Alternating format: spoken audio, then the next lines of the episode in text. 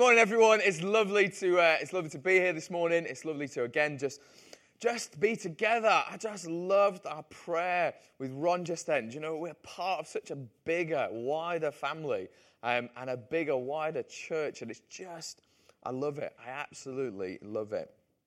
Uh, currently, we are in our Fit for Purpose. There it is. I was looking for that. Thank you very much. Our Fit for Purpose series, uh, where we're looking at who God is calling us to be as a church. Um, today, here and now, are we fit? Are we ready for what is in front of us, uh, around us, um, and the kind of time and place that we are currently in? And so today, uh, what I want to kind of spend a bit of time thinking on is this idea of truth um, thinking on truth. What is truth? Where do we go for truth? And all that kind of stuff. So, uh, in your Bibles, if you just kind of put a finger to uh, Ephesians 4, we're going to be spending uh, kind of time kind of mulling over uh, Ephesians 4. But I'm not quite there yet because my wife, Ruth, asked me this morning, Chris, have you got a quiz today? Of course, I've got a quiz. I always have a quiz in my preachers. We're talking about truth. So, what we're going to have, we're going to have a true or false quiz, all right? So, first question today is tomatoes are vegetables, true or false? Of course, it's false. Of course, it's false. It's a fruit. True or false? There are McDonald's on every single continent. True or false? Oh, someone said true. It's false. It is false.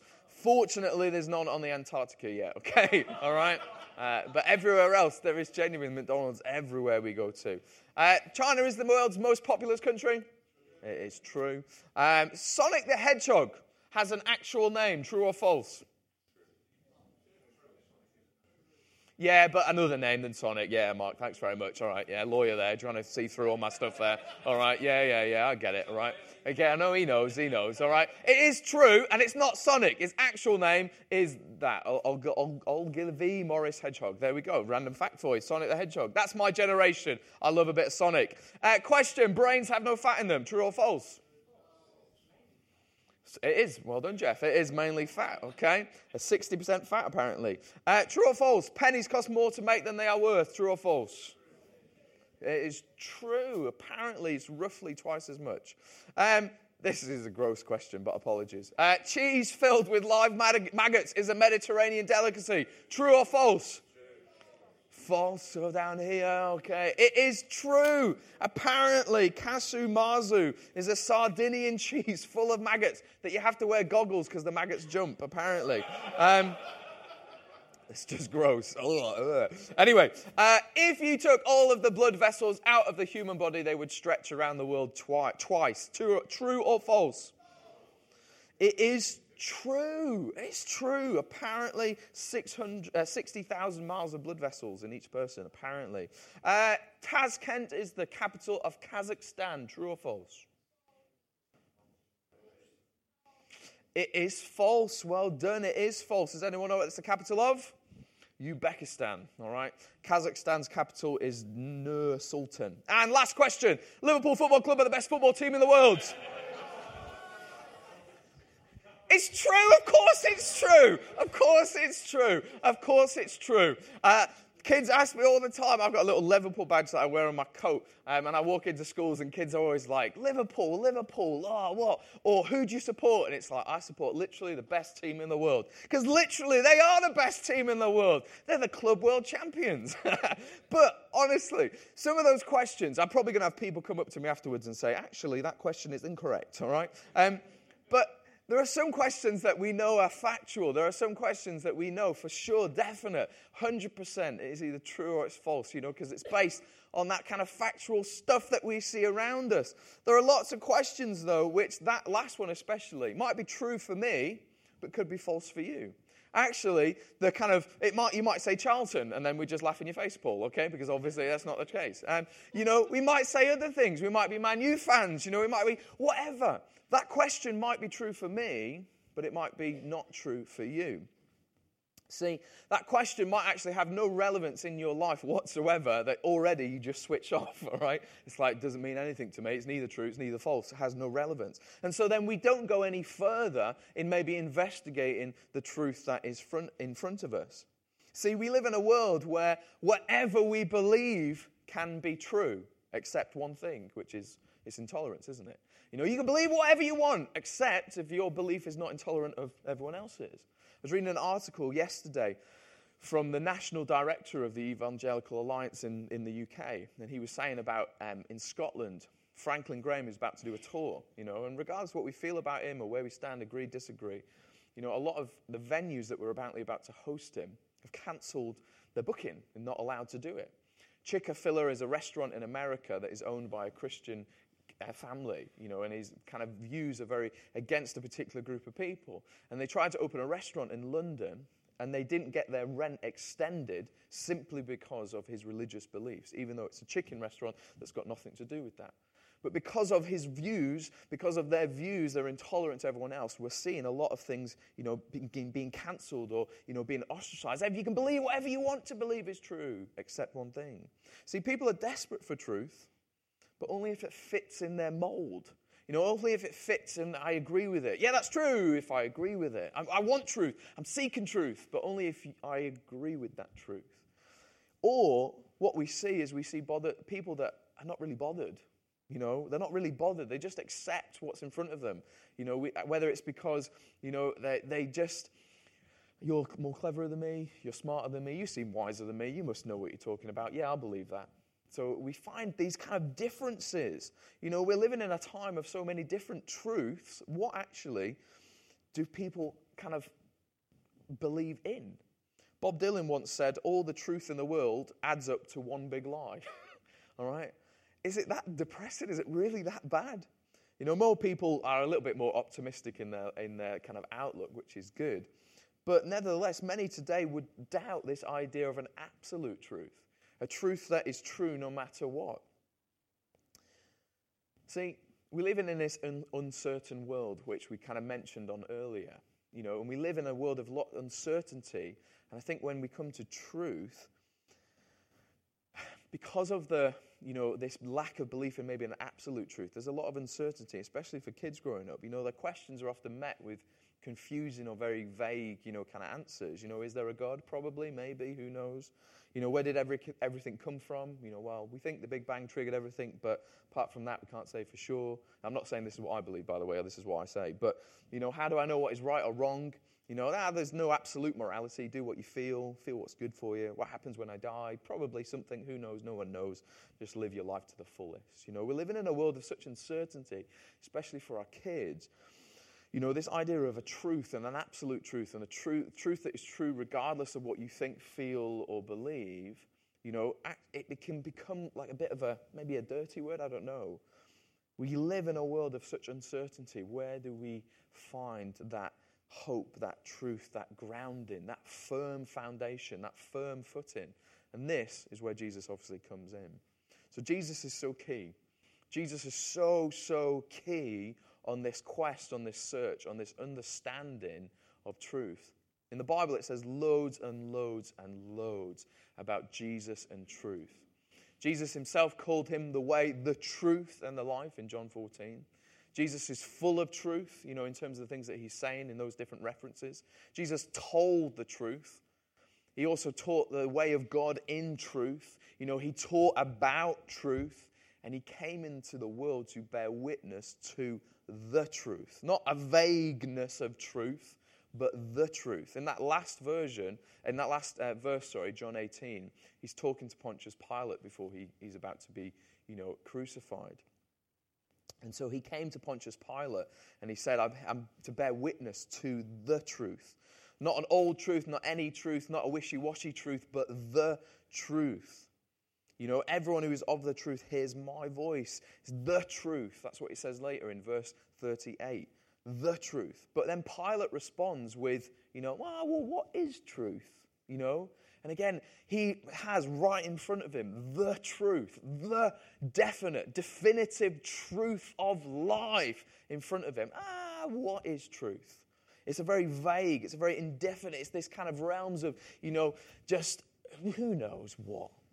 But thankfully, there are so there are, there are answers, you know, to kind of Pilate's question. There are answers to, you know, people's genuine search and finding and trying to understand truth. But Jesus is so important, so, so important when it comes to truth. And do we know him? Do we know him? Do we believe the truth of Jesus in our lives? Do we believe that he is for us, for you? Something that Paul said earlier, you know, he loves the world. Yeah, totally. Truth. But he also is for you. He loves you. See, when Paul was talking last week about the, whole idea of belonging and the different things that get in the way, I was really struck with this kind of picture of me within the church. And one of the things that I found got in the way of, you know, my kind of understanding of being a part was actually I took it for granted of the things around me. You know, the, the way I was raised, and I've always grown up in the church, I've always known Jesus, you know, and I've been surrounded by such beauty. I've kind of taken for granted the beauty of Jesus. You know, and I don't know if that's similar to you. You know, do you do we know that? Do we believe that? Yes, we do know it. It's truth. We know it. But actually, do we do we know it? Do we know it? Do we spend time cultivating this relationship that we have with Him, that is possible with Him only through what He did? Do we rest in that love? Because it's so important on this quest, on this search for truth. Because the fact that you know Jesus, the fact that I know Jesus, the fact that many people around the world know Jesus means that we are brothers and sisters in Christ. See, there is unity with Jesus. And that's where this passage of Ephesians 4 kind of comes in. This unity that we have with Jesus. And that's a really important thing that I want to try and kind of touch on this morning. In Ephesians 4, just the, these three verses, make every effort to keep the unity of the, spe- of the Spirit through the bond of peace. There is one body, one Spirit, just as you were called to one hope when you were called one Lord, one faith, one baptism, one God and Father of all, who is over all and through all and in all. Paul is writing to the church of Ephesus, and he seems to be concerned with this perception that has kind of arisen through the kind of different believers, the Gentile believers and the Jewish believers. You know, either that the Gentile believers are inferior of, of the others, or, you know, these Jewish believers are very distinct and different.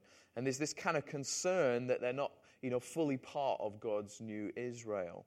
And actually, this kind of ethnic tension was being seen throughout, you know, the Roman world at the time. There was a divide, or at the very least, the beginning of one, which is actually a really significant thing in what God was wanting to do. See, we know that God is truth, right? We know that in Scripture, you know, time and time again. It even says that He cannot lie. God is truth, okay? But there is one who can lie and does lie. You know, Jesus said this in John 8. He said, You belong to your father, the devil. You want to carry out your father's desires. He was a murderer from the beginning, not holding to the truth. There is no truth in him. When he lies, he speaks his native language, for he is a liar, the father of all lies. See, there is one who does lie. And he does lie time and time again. And he lies to kind of disrupt what God has done, what God has created. He tries lie to kind of cause division, to kind of separate, to split, to get our focus off what God is either saying or what God is doing. He loves to kind of affect and infiltrate and poison and you know what God is trying to you know achieve or do. And not that puts them on equal par because of course it doesn't. But he does that in, in people's lives through doubt, through fear, through worry, through anxiety. Suicide rates for males are just sky high at the moment. It's sad, it's awful. Destruction, you know, tearing apart. And he does that through division as well. He wants to divide.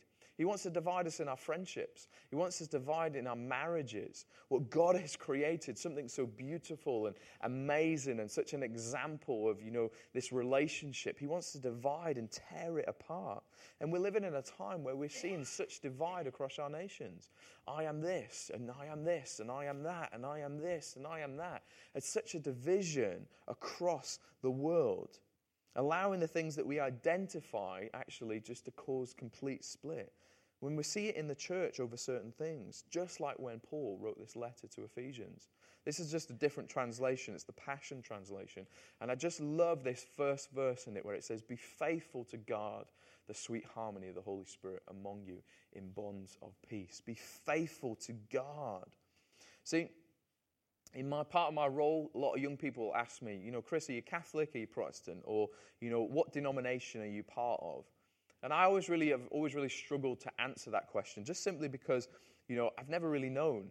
if I'm honest with you. I grew up in a URC church, a United Reformed Church, but it wasn't a typical United Reformed Church in terms of beliefs and how we acted, because my dad, who was the leader of the church, was baptized in the Holy Spirit quite early on in his ministry. And so became very charismatic. It became very evangelical, which is not, not necessarily sorry, something you would see in the URC church, URC church. He felt the Lord really asked him to stay in there. And so he was kind of often ostracized and treated as a bit of a black sheep. But, you know, as a church, you know, we, we, we were part of a denomination that we didn't necessarily identify. And so it was weird. You know, I've been involved in Youth for Christ since I was about 15 years old.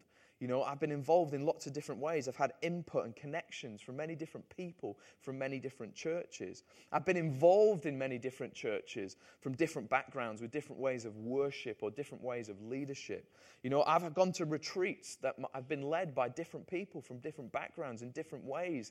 You know, and so what part or what denomination do you belong to? I don't have a clue.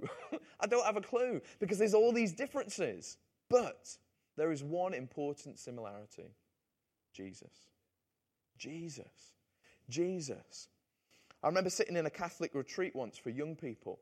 And we were sitting in a corner and, in a circle, and, and were, the way that these Catholic youth leaders were doing stuff, it was like, I do, I'm, doing this, I'm doing the exact same thing. I was in a Catholic primary school this, on Monday, just gone, doing an assembly.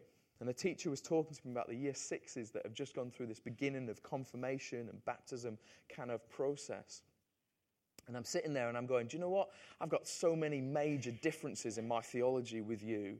I've got so many differences in terms of how we do stuff and how we go about things. But at the very end, she prayed for these young people to increase in their faith. And I'm standing at the front of the assembly and I'm going, Amen. Amen. I want those kids to grow in faith. I want them to know who God is. I want them to know who Jesus is. Despite my differences in terms of how we do things, I want them to grow in their faith. Yes, major differences, but the sweet harmony of the Holy Spirit, this unity, the bonds in peace of Jesus that we have in common. See, as we grow as a church, as in Beck, we grow in different backgrounds. Your background's different to my background. Your culture that you've grown up in is different to my culture. There's different way of doing things, how you've gone about, whether that's because of a generation or because of, you know, other ways. You know, the different, diff, there's loads of differences. There's loads of different truths, small t. There's loads of differences. And that's one thing that's going to come more and more as we grow as a church. Loads of differences. So it's important that we know truth, capital T. It is important that we know truth, the truth that we all stand on that always brings us together. But actually, as a church, are we open and willing to chat through some of these differences maybe that we have, but we still believe that Jesus is Lord? Because we're in unity. Let's be faithful to guard that because of what we see the enemy trying to do. Let's walk together as brothers and sisters in Christ, walk together in fellowship because of what we believe in rather than the things that we are different in. There's a book that um, Erica gave me to read, and there's a little bit in here. I just want to paint a picture of the church. Uh, so Richard Foster, when he was having, uh, who wrote Celebration of Discipline, he had a big retreat. He spent like 18 months of sabbatical, and God gave him this vision of the church. And this is what it says. It says, Right now, we largely remain a scattered people this has been the condition of the church of Jesus Christ for a good many years, but a new thing is coming. God is gathering his people once again, creating in them an all inclusive community of loving persons with Jesus Christ as the community's prime sustainer and most glorious inhabitant. I see a people, even though it feels like I'm peering through a glass darkly. I see a country pastor from Indiana embracing an urban priest from New Jersey, praying together for the peace of the world. I see people. I see a Catholic monk from the hills of Kentucky standing alongside a Baptist evangelical from the streets of Los Angeles and together offering, offering up a sacrifice of praise. I see a people. I see social activists from the urban centers of Hong Kong joining with Pentecostal preachers from the barrios of San Paulo and together weeping over the spiritually lost and the plight of the poor. I see a people. I see laborers from Soweto and landowners from Pretoria honoring and serving each other out of reverence for Christ. I see a people. I see a Hutu and a Tutsi, a Serb and a Croat, a Mongol and a Han, a Han Chinese, an African American, an Anglo, Latino, Native American, all sharing and caring and lo- loving one another. I see a people. I see the sophisticated standing with the simple, the elite standing with the dispossessed, the wealthy standing with the poor. I see a people. Even Jesus prayed for the unity of his people. In John 17, my prayer is not for them alone. I pray for those who believe in me through this message, that all of them may be one, Father, just as, uh, just as you are in me and I in you May they also be in us, so that the world may believe that you have sent me. Unity. Together, regardless of our differences, are we faithful to guard that, or do we allow the differences to cause division? See, in uh, Ephesians 14, it goes on. Paul kind of writes, and he's describing the differences, the different gifts that, that kind of we have within the church. And it goes from verse 13 until we all reach unity in the faith, the knowledge of the Son of God, and become mature, attaining to the whole measure of the fullness of Christ. Then we will no longer be infants, tossed back and forth by the waves, blown here and there by every wind of teaching, and by the cunning and craftiness of people in their deceitful scheming. Instead, speaking the truth in love, we will grow to become, in every respect, the mature body of Him who is the head, that is Christ. From Him, the whole body, joined and held together by every supporting ligament, grows and builds itself up in love as each part does its work. See, as a church, we're all called to grow, aren't we? We're called to mature in our faith.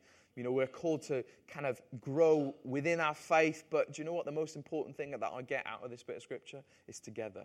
See, the gifting that God has given you is different, maybe, to the gifting that God has given me. The gifting that the person next to you might be similar to the, to the gifting, but we all are different parts. We've all got different parts in the church. We're called to grow together.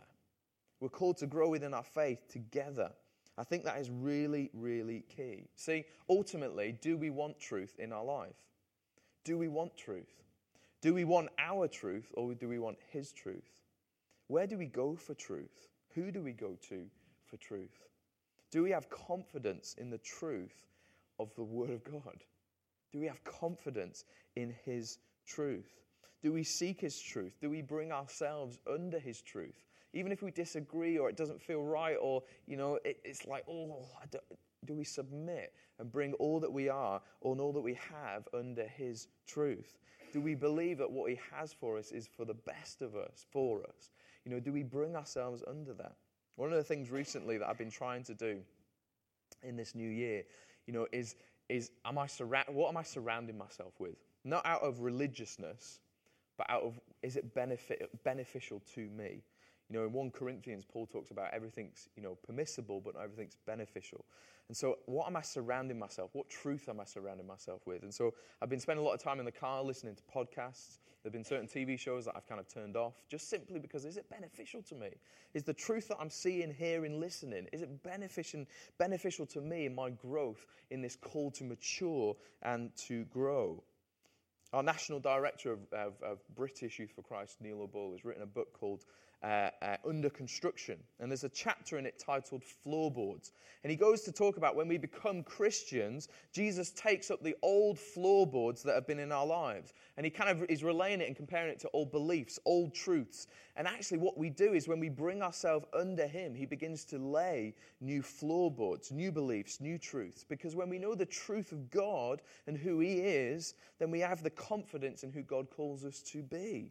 See, we're called to grow. I've said this before, but God loves you so much that He sent His one and only Son to die in your place. But He loves you so much that He doesn't want us to stay in that place. He wants us to grow and be all that we can be in Him. See, in the parable of the sower that Jesus taught, the seeds that failed were the seeds that had no roots or were choked by weeds. See, we need to pursue God's truth in our life so that our roots go deep. They go deep or remove the weeds in our life so we're not choked. And that for me was the one that really challenged me at the start of this year. What are, my, what are the, some of the weeds in my life that I'm allowing to grow? And actually, do I, do I take them? Do you know what I mean? Do I, do I remove them? You know, because I want to grow. I don't want to be stunted. I don't want to be choked by those things. And actually, it might involve some really hard truths. That famous movie, you know, A Few Good Men, you know, you can't handle the truth. That famous scene. Can we handle the truth of God? See, verse 15 in this passage talks about growing. going deeper. That's part of our Jubilee vision, isn't it? As a church, 2025, Jubilee vision. We're called to grow, we're called to get bigger, further, and deeper. Do you want that? Do we bring ourselves before Him and allow the Holy Spirit to speak?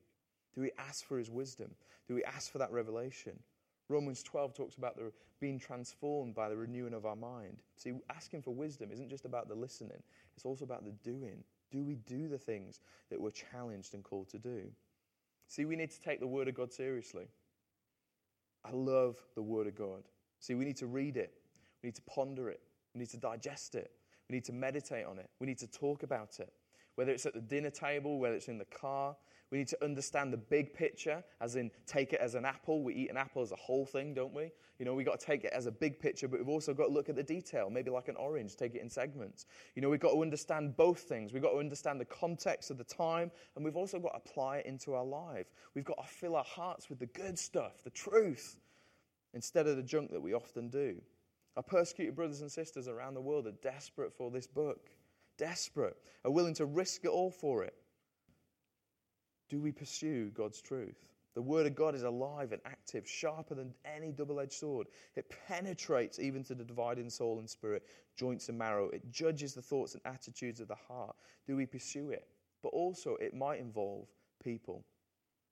It might involve people that maybe you wouldn't even normally listen to, because sometimes that might challenge the perception. And obviously, we've got to be careful. Let's ask for wisdom, let's ask for discernment. We've got to be careful who we listen to. But sometimes those challenges actually cement the truth that we already have.